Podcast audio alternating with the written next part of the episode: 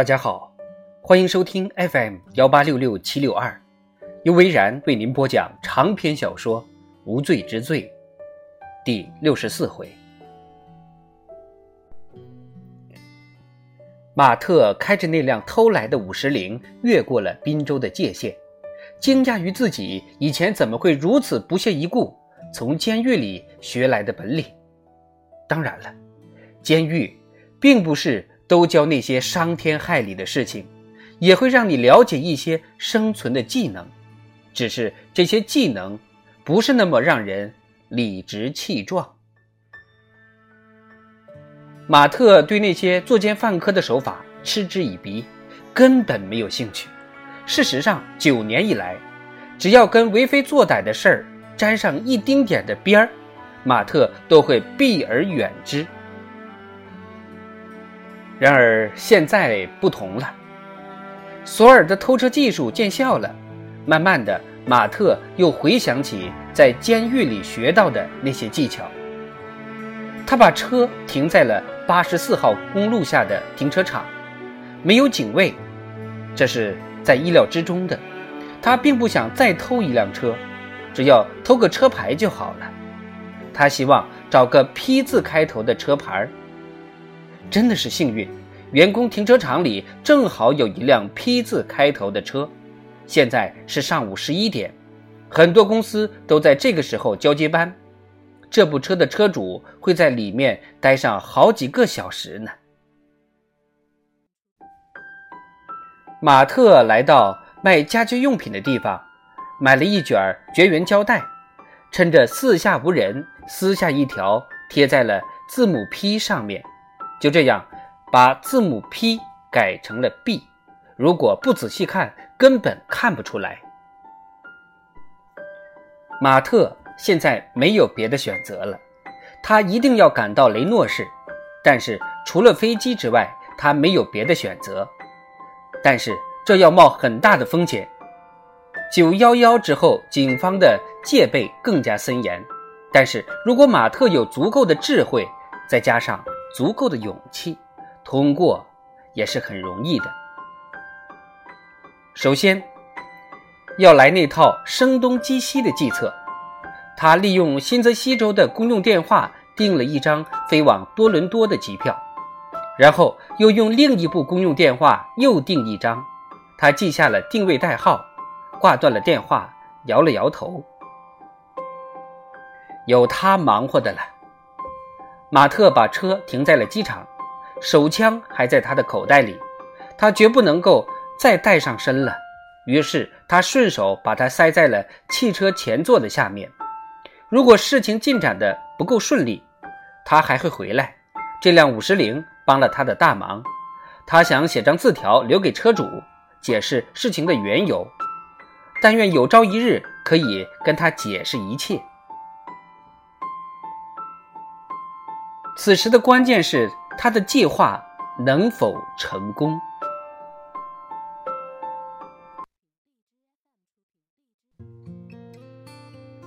不过在此之前，马特要赶紧补觉。他到纪念品店买了一顶棒球帽，接着在街机区找个空位置，双手抱胸，闭上了双眼，将帽檐压低，遮住了脸。他知道随时都会有人在机场睡觉。不会有人来干涉的。一小时之后，马特醒了过来，疼痛又向他袭来。他到机场的药店买了止痛片，服了三颗之后，便到洗手间洗漱。售票柜台排着长队，如果时间配合的好，人多反而对他有利。工作人员手忙脚乱最好了。轮到马特时，工作人员露出了焦急的笑容。航班号一百八十八，终点芝加哥。马特说道：“还有二十分钟，飞机就要起飞了。”服务员说：“我知道路上堵车，所以请出示带有照片的证件。”马特拿出了驾驶执照。当他输入“马特”两个字的时候，马特站在旁边一动也不敢动。小姐皱着眉头，又输入了几个字，还是没有。对不起，亨特先生，这里没有你的资料。那就奇怪了。你有定位代码吗？当然了。他递给小姐刚才电话定位的代码。当他把代码输入电脑的时候，马特紧张的屏住了呼吸。小姐又一次叹气：“我真不知道是哪里出错了。”哦，他摇了摇头：“也许是你的名字拼错了。这里登记的是麦克·亨特曼，而不是马特·亨特。”嗨，真是忙中出错呀！这种情况有很多的。小姐笑了笑说：“见怪不怪。”马特应声说。他们交换了一下难得糊涂的笑容。服务小姐随即打印了机票，收钱。马特向她道谢，前去登机了。马特不知道航空公司的系统跟联邦调查局的系统如何配合，这里不能直接飞到雷诺市，所以两次短途对马特来说更为有利。电脑系统会立刻辨认出他吗？他很怀疑。不过，这也许是因为人习惯往好的一方面想。按道理，整个程序应该是收集资料、清理资料、锁定目标，这其中要花费一些时间，至少也要几个小时的。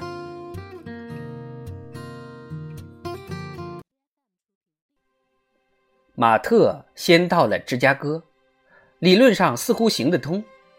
当抵达芝加哥机场时，马特又重新振作精神。他下了飞机，故作轻松，但是他想，如果碰到一堆警察，该如何逃脱？可是下了飞机之后，没有人过来抓他。马特长长的松了口气。这么说来，警方根本没有找到他，至少现在还没有。接下来怎么办？困难的部分来了。从芝加哥到雷诺的距离不短，如果警方查出了他第一次玩的把戏，就会有充足的时间来抓住他。这表示这一次他要用点别的方式。购票柜台仍然排着长龙，马特需要以此作为掩护。他绕过一条条警戒线，看哪位售票员看起来最疲惫、最友善。他终于找到了最右面的那位，一脸倦容，虽然手上不停地检查证件，但是眼睛隐隐闪着泪光，还不时地叹息。他一直是左顾右盼，明显的心不在焉。马特猜想他有什么心事，不是跟丈夫，就是跟青春期的女儿吵架了。也许他的疲惫倦怠只是表面现象，心里还是很聪明的。但是现在马特还有什么更好的选择吗？他只能硬着头皮上了。轮到马特的时候，那位小姐正好在忙。马特假装找东西，很礼貌地示意后面的人先办理。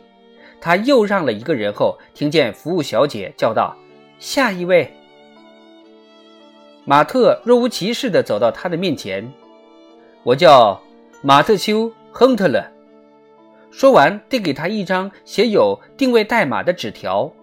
他接过了纸条，开始打字：“从芝加哥到雷诺。”“是的，麻烦出示证件。”这是最难的一关。马特修应该是飞行俱乐部的常客，他几个小时前才签过名字。电脑不会出错，但是人类会。马特把证件夹递了过去，那位小姐连看都不看，继续打字。说不定他会走运。有行李要托运吗？小姐问他。没有，今天没有。他点了点头，仍然在打字，接着去看马特的证件。马特顿时感觉胃肠翻搅。马特想起了几年前哥哥托尼寄给他的邮件，上面写着：“这是一种趣味测验，请读一遍这句话，数一数这句话里面有几个 F。”马特报出的数字是四个，答案却是六个。人通常不会逐个字母去看，从小到大都是这样。马特此刻依赖的就是这一点。马特跟马特修有区别吗？小姐对他说道：“靠窗户还是靠过道？过道，成功了。安全检查就更加容易了，毕竟他是利用登机牌上的名字通过安全通道的。警卫只是对照他本人跟证件上的照片，却没有发现登机牌上的名字跟证件上的名字不一样。这也难怪，拼错字母的事情常有。”而且每天这里会通过成千上万的人，大家都不会注意这种微小的细节。马特在机门即将关上的那一刻上了飞机，靠在了靠过道的位置，闭上了眼睛。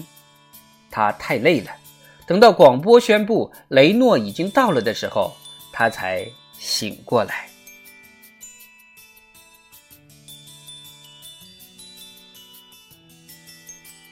长篇小说《无罪之罪》第六十四回，就播讲到这儿。